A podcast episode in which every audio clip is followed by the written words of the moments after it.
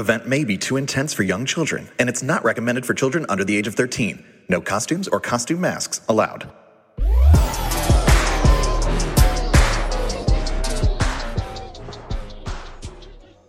Discover Universal presents Halloween Horror Nights Haunted Tales, an anthology series exploring the stories behind Halloween Horror Nights' chilling original creations.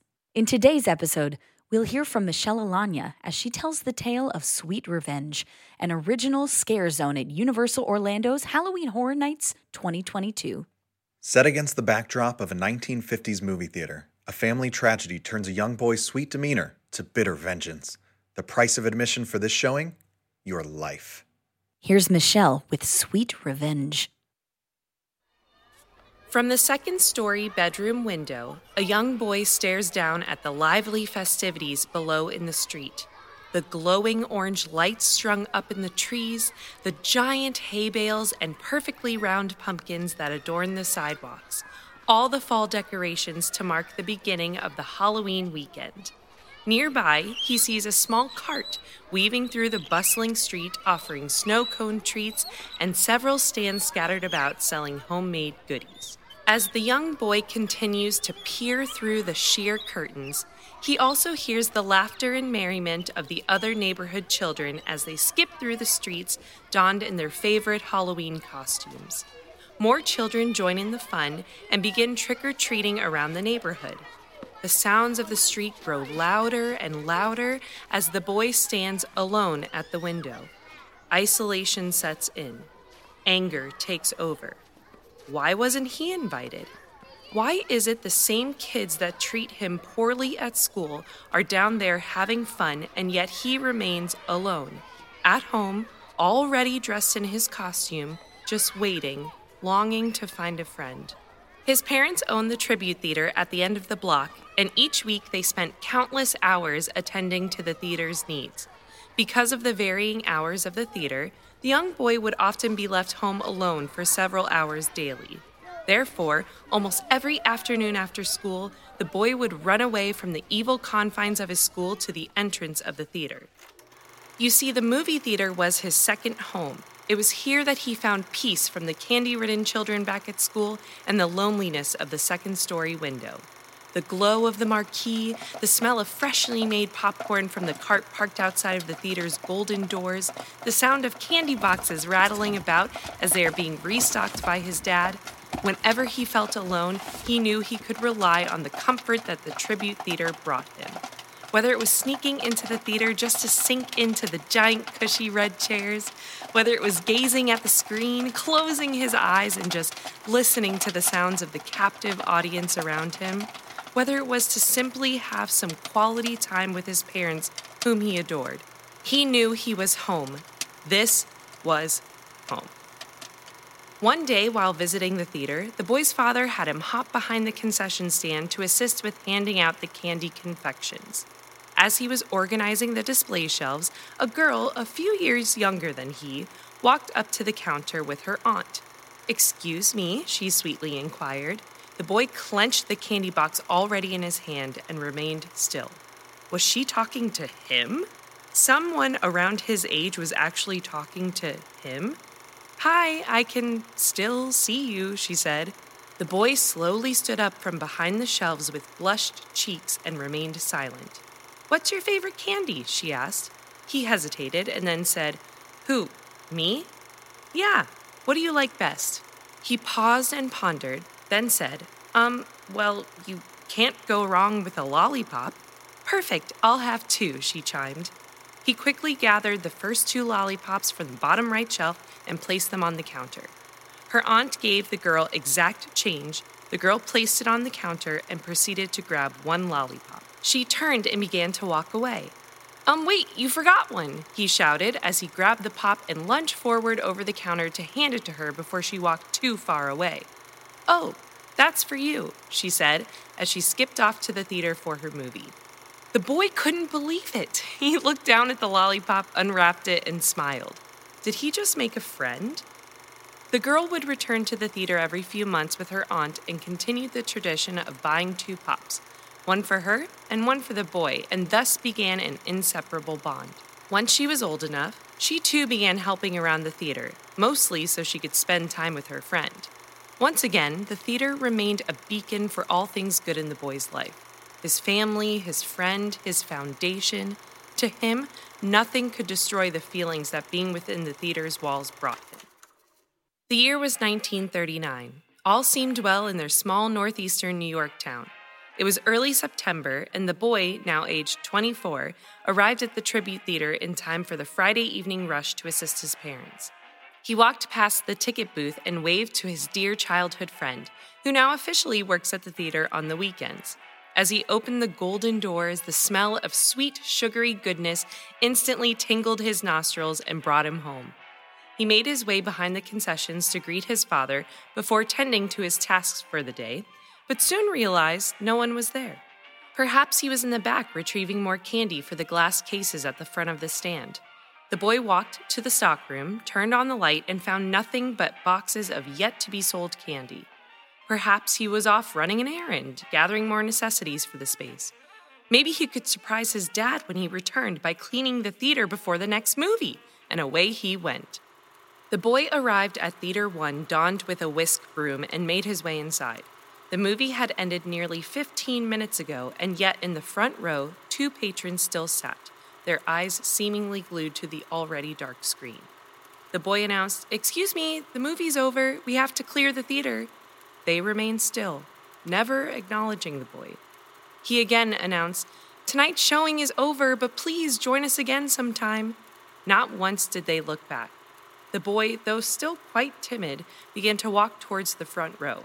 As he got closer, he recognized their features the gentleman's dark wavy hair, the woman's curly blonde locks. Surely it couldn't be them. He ran towards them and screamed out in horror. He quickly checked for a pulse. None. They were gone. His parents were gone. Who could have done this? Why did they do this? What is he supposed to do now? Three years pass, and the Tribute Theater, though still open, does not appear as it once did. The patrons that once flooded this popular cinema have diminished. Several light bulbs surrounding the marquee have burnt out, and showings have been cut down to one a day. The son has attempted to keep up with the mounting bills and somehow always falls behind. His loyal friend has remained and is the only other employee still tending to the theater's ever growing needs. The boy often sits in the ticket booth alone staring out of the booth's window as he once did on the second story of his childhood home all those years ago, watching the few people of the town pass by, having fun, enjoying life as he sits in isolation. One day, his friend came by the ticket booth with two lollipops and handed one to him. She smiled and said, This one's on me. They unwrapped their pops. She hit the top of hers onto his as if to cheers him, and he finally gave a soft smirk. Thanks, he murmured. She turned and walked back into the theater. As he savored the cherry flavored sucker, it sparked an idea. What if? No, it would never work, but just maybe. Suddenly, he jumped out of his chair, ran out of the ticket booth to the front of the theater, and swung the golden doors open. He immediately ran an idea past his friend. What if they could create a new form of candy sure to tickle the taste buds of their theater goers? They could include a piece of candy with the sale of each ticket and in turn hopefully double their sales. Could it work? Would it fail? They had nothing more to lose at this point. The boy and his friend immediately got to work. Day and night, they spent hours creating, conceptualizing, and tasting all forms of treats in the theater's concession stand. Batch after batch of unique combinations, they realized that something was missing. They needed an ingredient, a secret ingredient that could set this candy apart. The girl went to the stock closet, sifting through bottles of every kind, and returned to the concession stand with her arms full of options. Honey? No. Gelatin? No. Potion? Wait, what? Does that actually say potion? The label had folded over and slightly disintegrated on the already used bottle. Why would there be a bottle of potion here?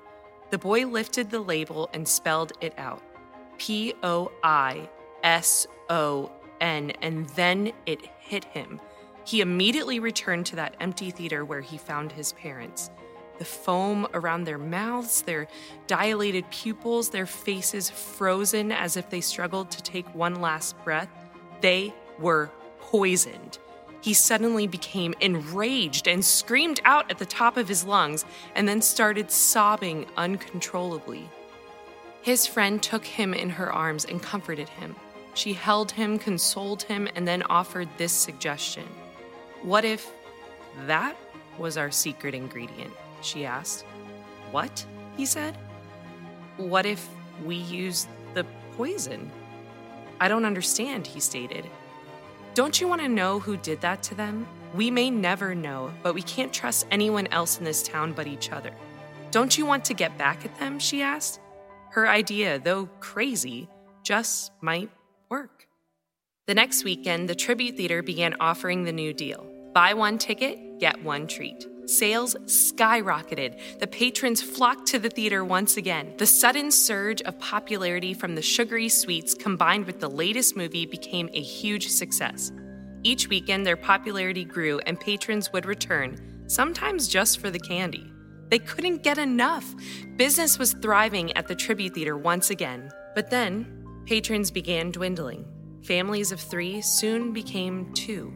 Had their plan actually worked? almost too well, the local newspaper caught wind of the happenings and began releasing stories with wild accusations.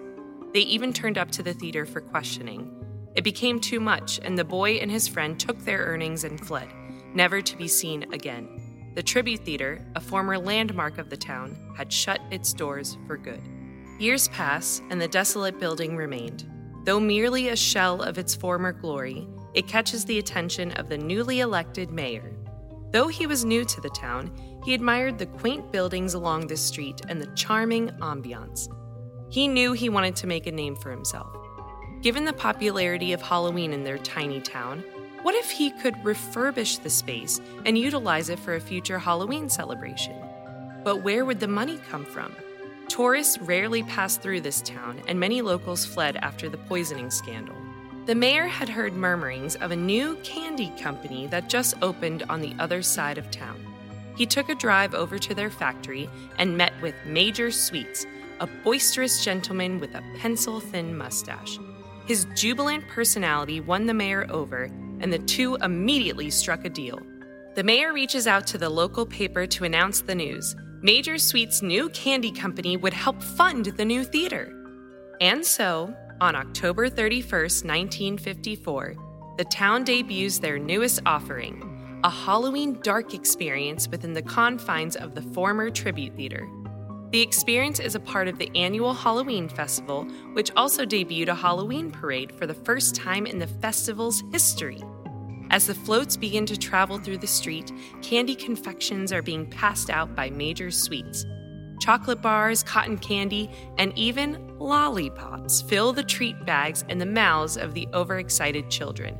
His trusty assistant and loyal friend, Miss Treats, precisely parks the candy company's truck near the judge's booth and awaits the mayor's announcement.